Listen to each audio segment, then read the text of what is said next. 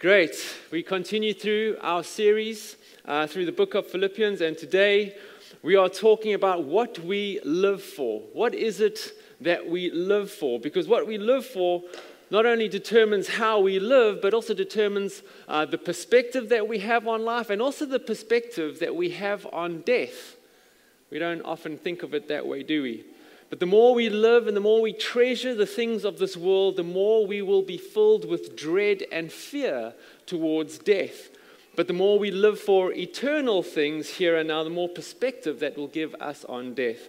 Um, so here's a, a, very silly example, but you, know, just go with me. It's um, Sunday morning. So if, let's say we, we live for our Ferrari, right? It's your ambition is to own a Ferrari. And if it's our life ambition and it determines everything that we do, and then we have a financial crisis, or most likely we crash the car because we don't know how to control it. And then what happens is if, if that's what we have been living for, it's our ambition, then our whole, our whole world comes crashing down. Or if we're lying on our deathbed one day and we realize that we can't take our Ferrari with us, then death all of, all of a sudden becomes a, very much a dreaded and fearful reality. And so, like I said, it's a silly example, but you hear what I'm getting at. In contrast, then, to live for something eternal not only influences what we do here and now, but how we live here and now, and also radically changes how we see and how we feel about death.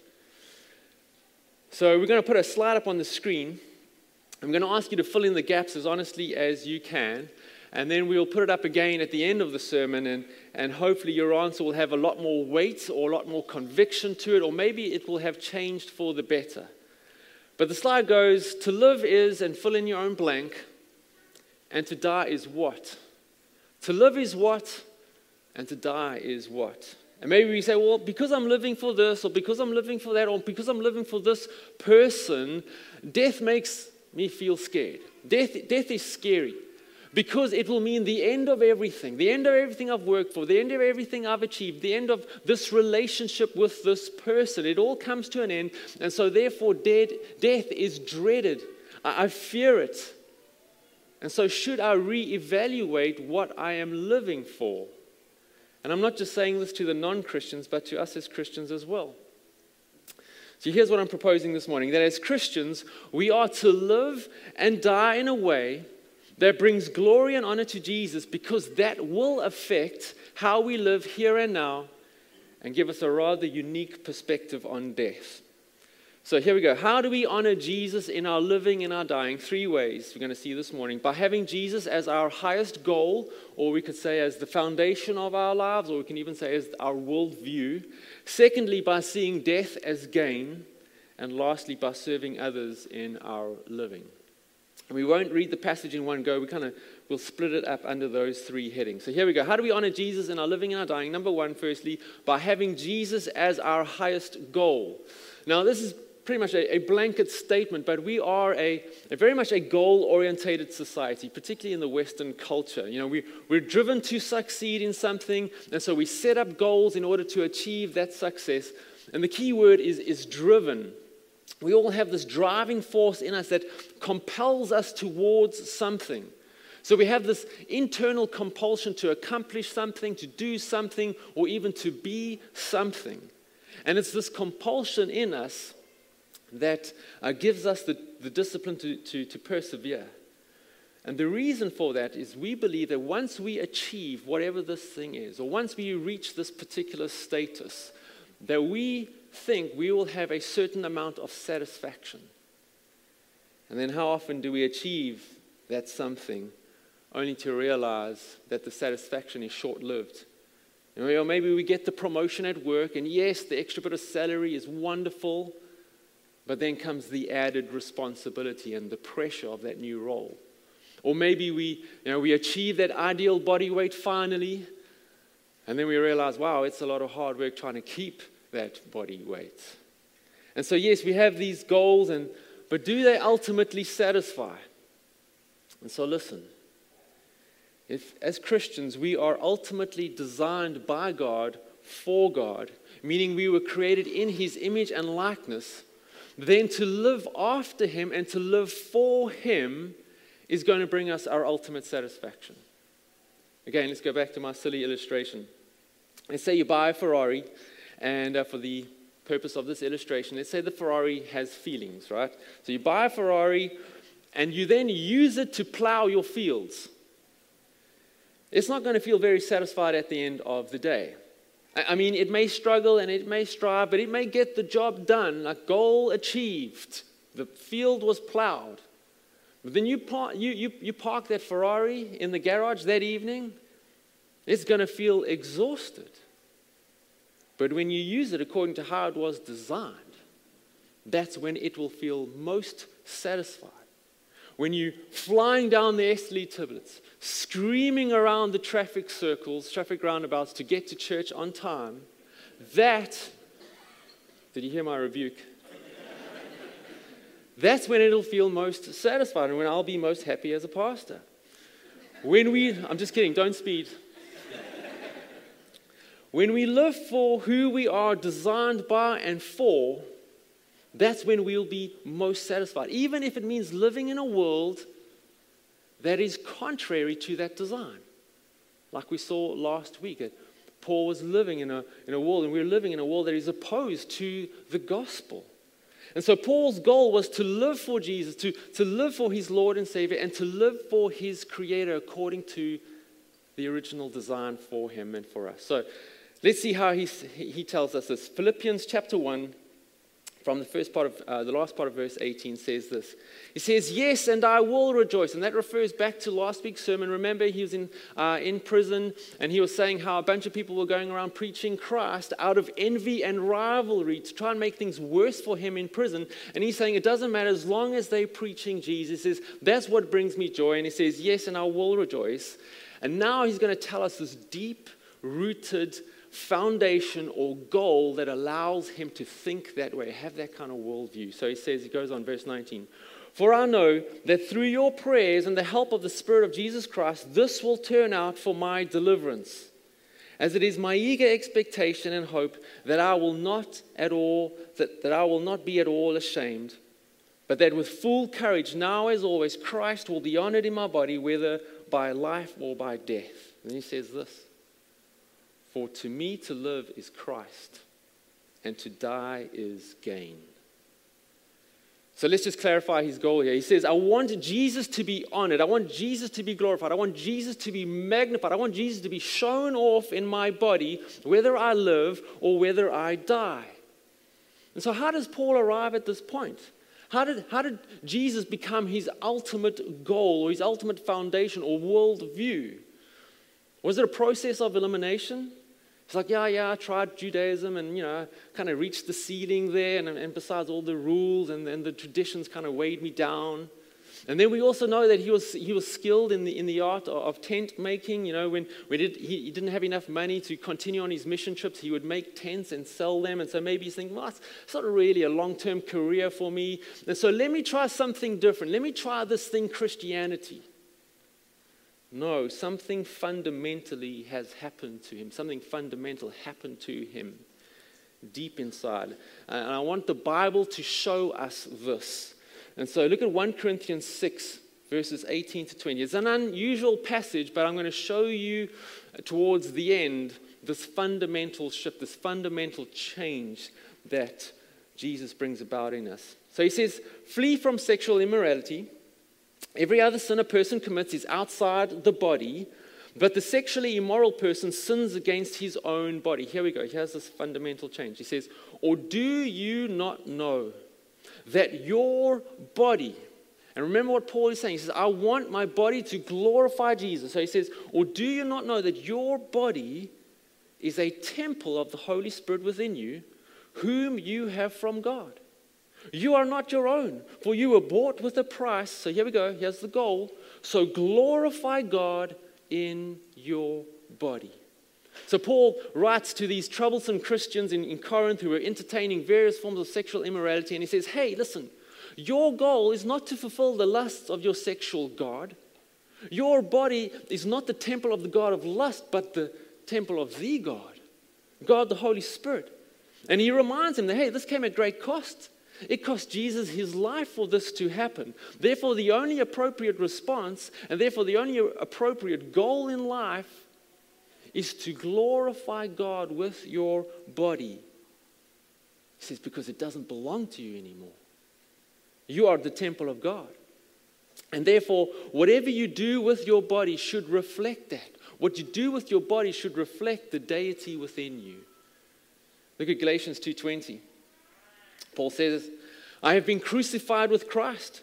It is no longer I who live, but Christ who lives in me. And the life I now live in the flesh, I live by faith in the Son of God who loved me and gave himself for me. See what he's saying? He said, I died when Christ died for me. But I'm still alive, but the life that I have now, it's a different kind of life. It's a new life. The life that died was the old sinful me, preoccupied with me, myself, and I, and my selfish ambitions, and all of my sin tainted ambitions and goals in life. Now, this new life is empowered by Jesus Himself in and by the indwelling presence of the Holy Spirit. And how this new Christ life is activated in me, He says, is by faith in Him. A life of absolute dependence on Jesus and no longer on my old self. And so, Sunrise, this is the groundwork, this is the, the theological foundation as to how and only how Jesus can become the all satisfying goal and treasure in our lives. It's the only way we can say, like Paul, to, to live is Christ and to die is gain. But it's not easy. Let's go back to our passage in Philippians and I'll show you why.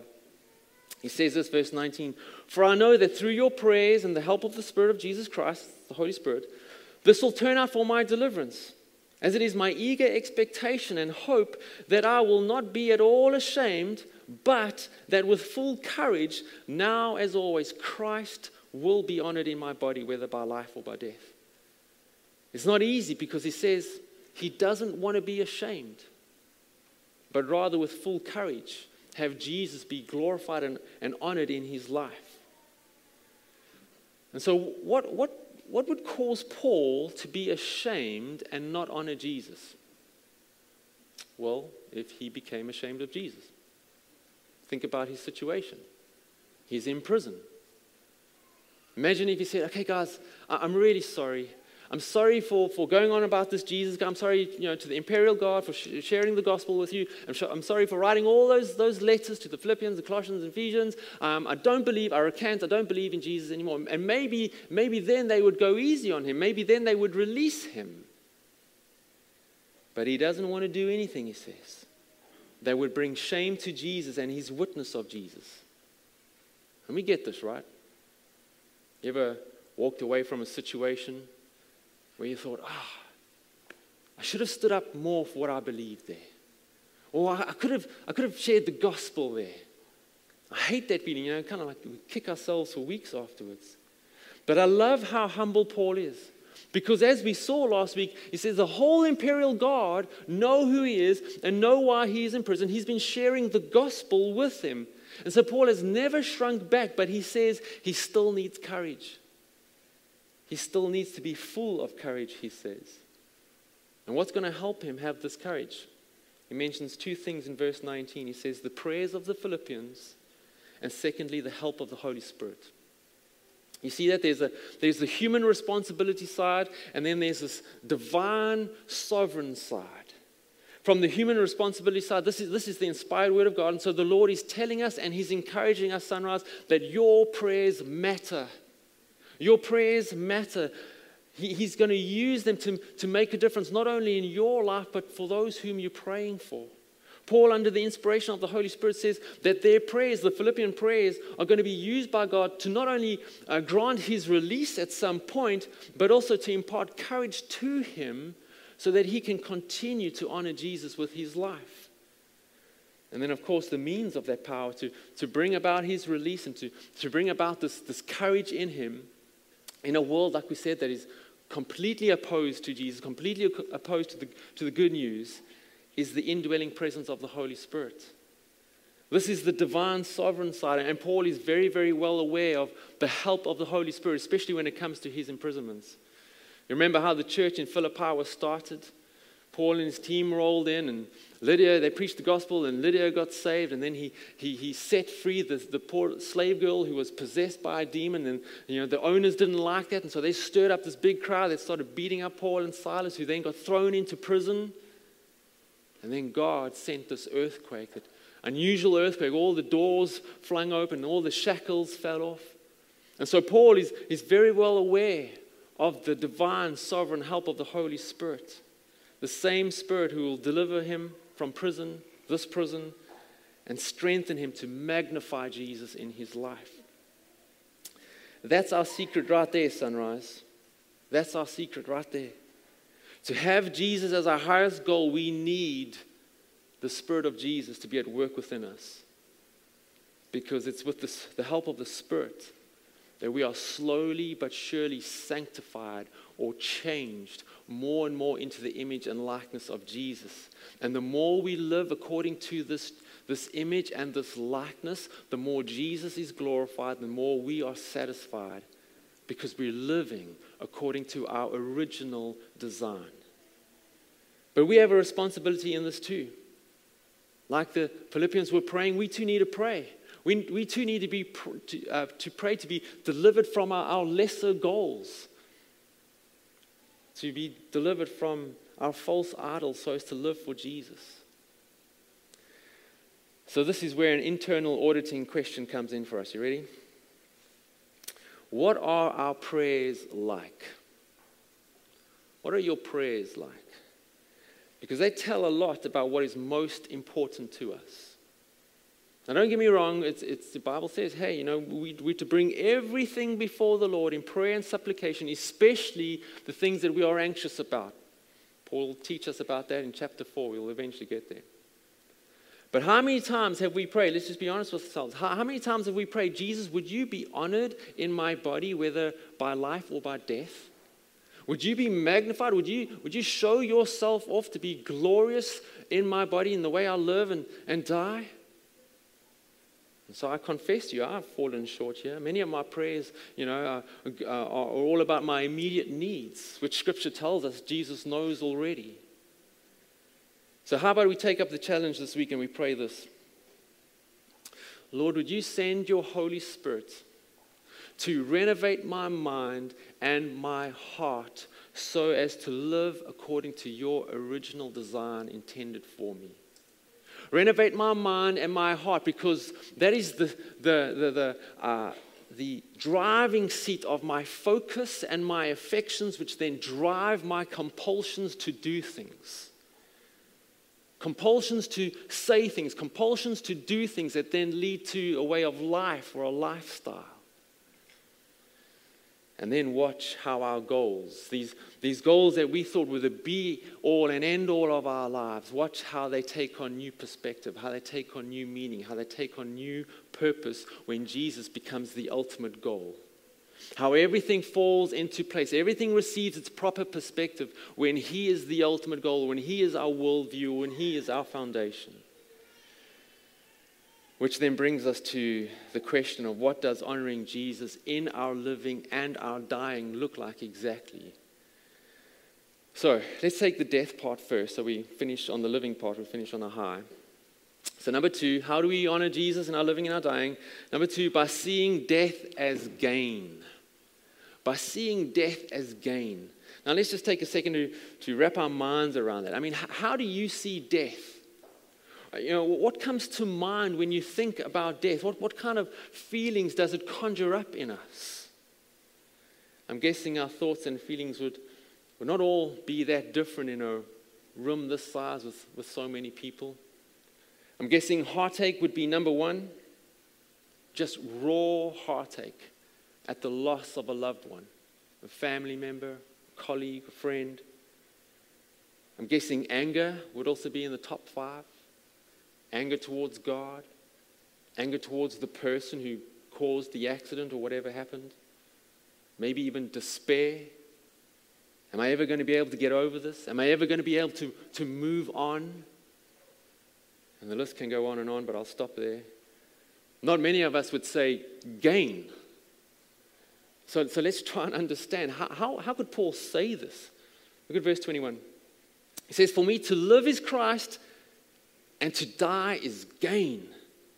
If I am to live in the flesh, that means fruitful labor for me. Yet which shall I choose? I cannot tell. He says, I'm hard pressed between the two. My desire is to depart and be with Christ, for that is far better, he says. Okay, so in order to try and understand how death is gain, let's, let's kind of group those death clauses together. So in verse 21, he says, To die is gain. And we think, well, Paul, what on earth does that mean? He answers us in the last couple of phrases of verse 23. He says, My desire is to depart and be with Christ, for that is far better. The word gain means to profit. So he's saying if Paul dies, he's going to get something profitable out of this, something profitable out of death. He's saying it's going to add to his life, not take away from his life.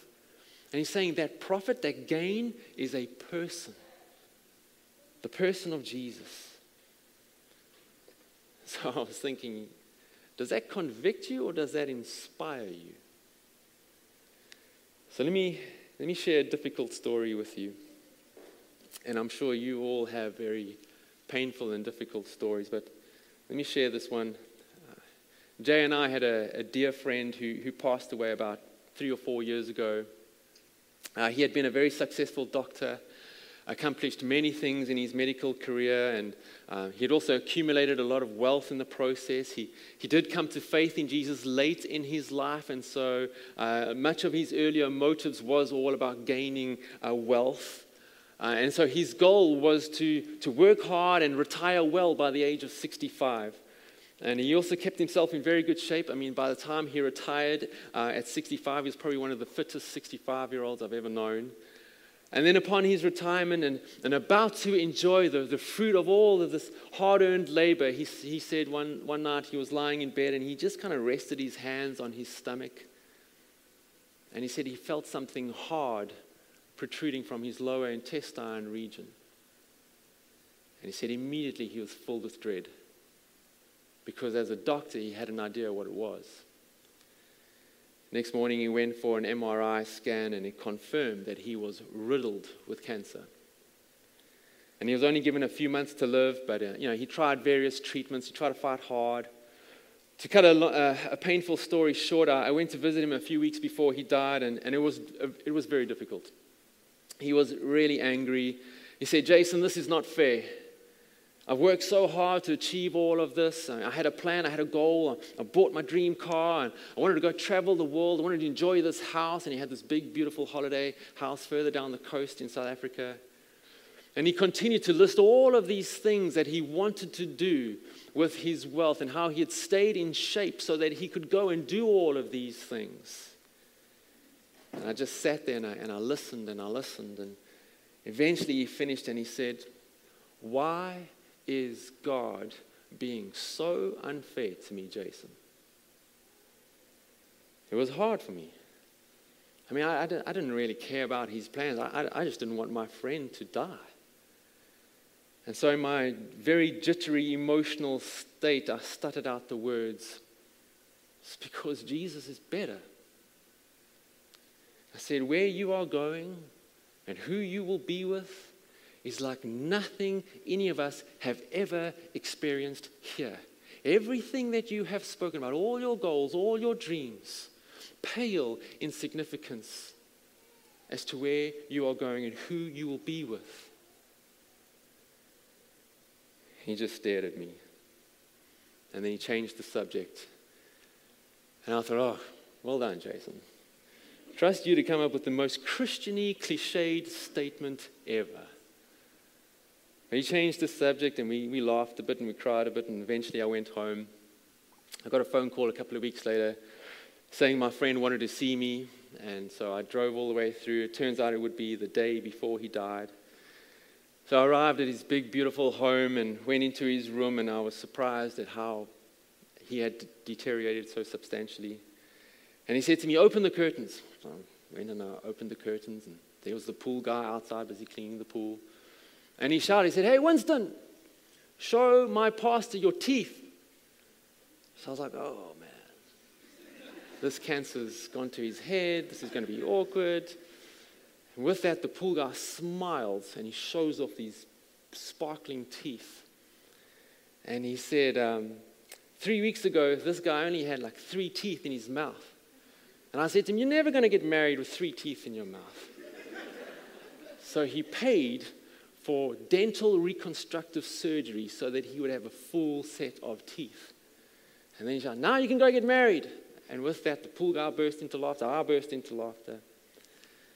And he carried on. He said, Hey, and you, you met my housekeeper when you came in? I said, Yes. Well, he said, Two weeks ago, I called her in and I said, You never have to worry about your children's tuition fees. Primary school, high school, uh, university, I've got it covered. He said, Shame, she, she dropped to her knees and she just cried in gratitude. And then he said, Hey, did you see my, you see my new Volvo outside? And I said, Yes. He said, Well, the day after I die, it's going to be delivered to so and so with a big red bow on it.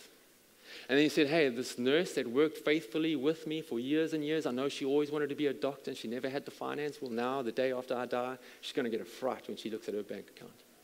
She's going to be able to become a doctor. And for the next five, ten minutes, he just rattled off this list of all the things that he put in place to bless certain people when he died. And I was thinking, what happened between that first conversation we had and now this one? I'll tell you what happened. The last part of verse 23 happened. You see it? For that is far better. The word better is a, is a comparison word. It's a word that's used to judge between at least two things and then make a decision which way or which one is better and then pursue it. And so my friend looked at his life and he looked at his goals, and by the grace of God, he decided to live is Christ and to die is gain. The real profit is to go and be with his Lord and Savior. Let me address one more thing before the last point. I debated about this one, but I'm going, I'm going to go for it. You look at those verses. Is Paul suicidal or is he promoting suicide? I realize this is a very sensitive topic, but that's why I'm addressing it. I want us to see the hope of the gospel. Suicide is when you've given up all hope when someone believes that there's absolutely nothing left for him or her in, in this world.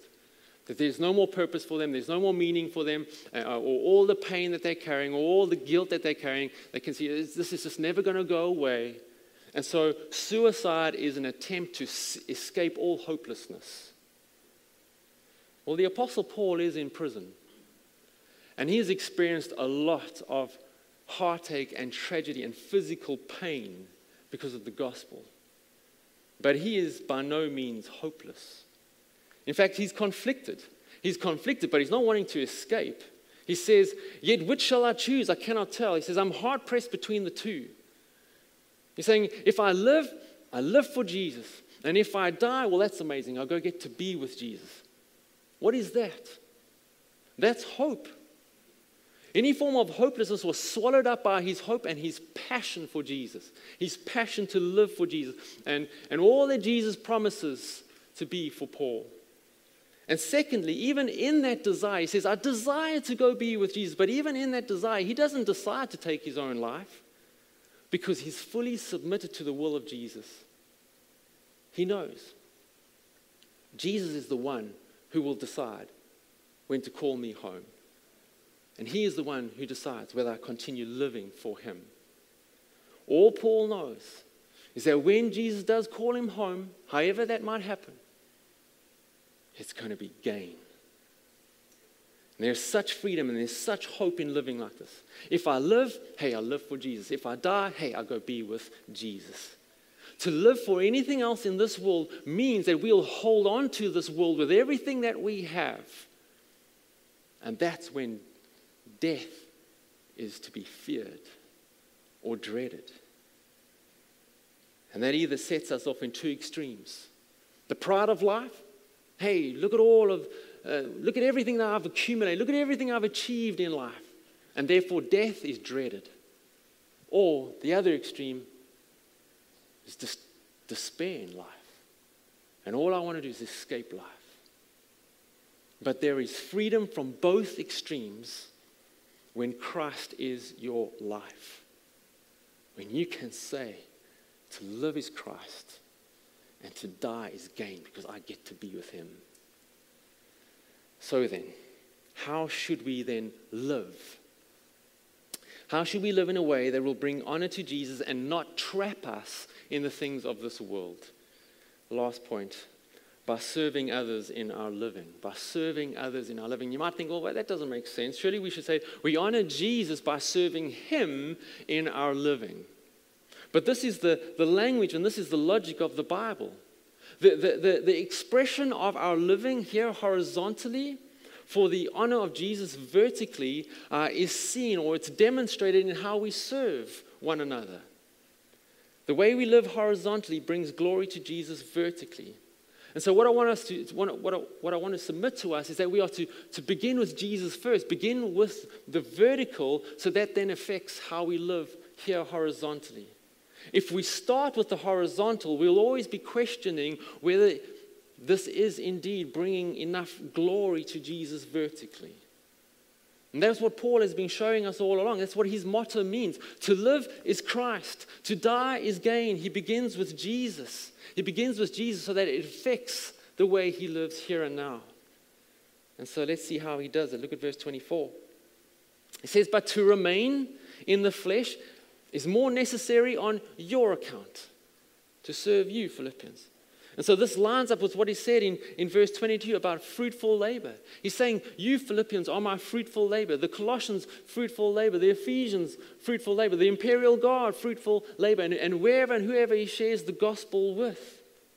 The logic continues. Look at verse 25. He says, Convinced of this, I know that I will remain and continue with you all so he's saying, well, if Paul is going to continue in the flesh, and therefore, according to his motto, that means to live for the, the honor and the glory of Jesus, what, what does that look like practically, Paul? He says, for your progress and joy in the faith. You see that? To live, yes, is Christ. So here's what I'm going to do I'm going to persevere for your progress and your joy in your walk with Jesus. He says, That's how I will glorify Jesus with every breath that I take. And then look at the ripple effect of this. Look at verse 26. He says, So that in me, when I come and serve you, so that in me you may have ample cause to glory in Christ Jesus because of my coming to you again. Not to glory in, in Paul, who was, doing, who was doing a great job of ministering to them, but glorying in Jesus. In fact, that's a great sign. That's a good sign of a good pastor right there. As he ministers to the glory of Jesus, it results in his church growing in their faith so that they honor their pastor? No. So that they too begin to glory in Jesus. And it's not just an example to us as church leadership, but to all of us as we minister to each other. The Apostle Peter says that we are the priesthood of all believers, that as Christians, we are all priests to one another. And we're all to be loving and caring each other and encouraging each other, but we do so in a way that magnifies Jesus, that makes, that shows Jesus off. And then this vertical glory and horizontal benefit that kind of creeps into every aspect of our lives. Look at Colossians 3:17. And he says, "And whatever you do, in word or deed, horizontally, do everything in the name of the Lord Jesus, vertically, giving thanks to God the Father through him. This is more than just what we do on a you know, Monday to Friday, 9 to 5.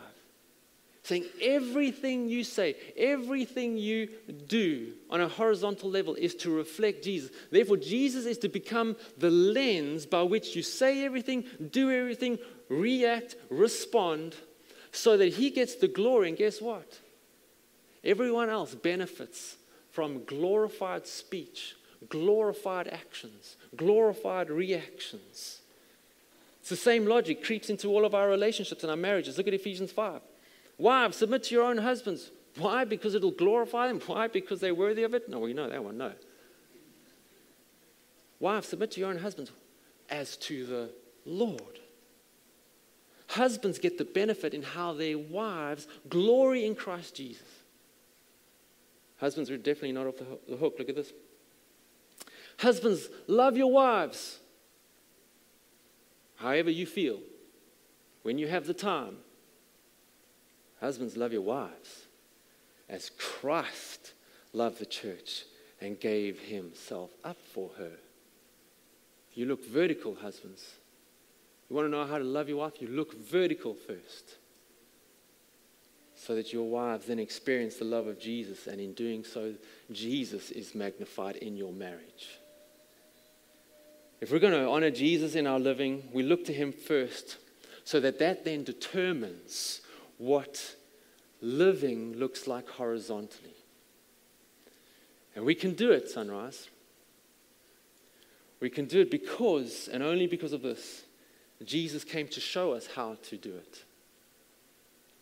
Jesus came to show us how to live a life that brings glory to God by serving us.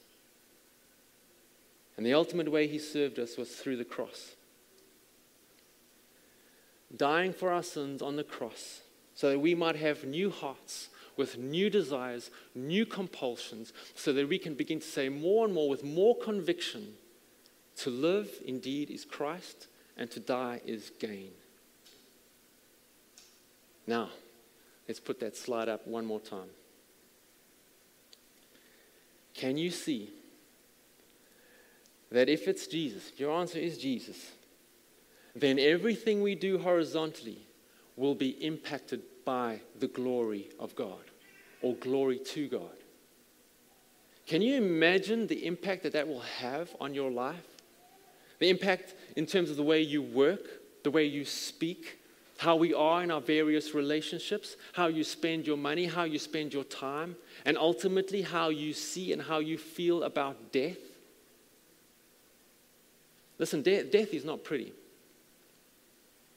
My friend did not die a nice death. It was horrendous. I asked for closure's sake. But I knew that once he was past it, it was gain. That's the perspective. Maybe for others of us, you know, we look at the slide and we go, ah, I know it needs to be Jesus, but at least now I know what I should repent of. To live is my job, to live is my family, to live is my comfort, to live is me, myself, and I, my goals and my dreams, and therefore death, yes, death then is feared and, and dreaded. But Jesus, and this needs to be all of our prayer. But Jesus, would you help me through the power of the Holy Spirit to, to repent of that so that everything in my life takes its proper place under you as my ultimate goal, as my ultimate treasure, as the foundation of my life, as my world view, so that even death becomes gain. Amen.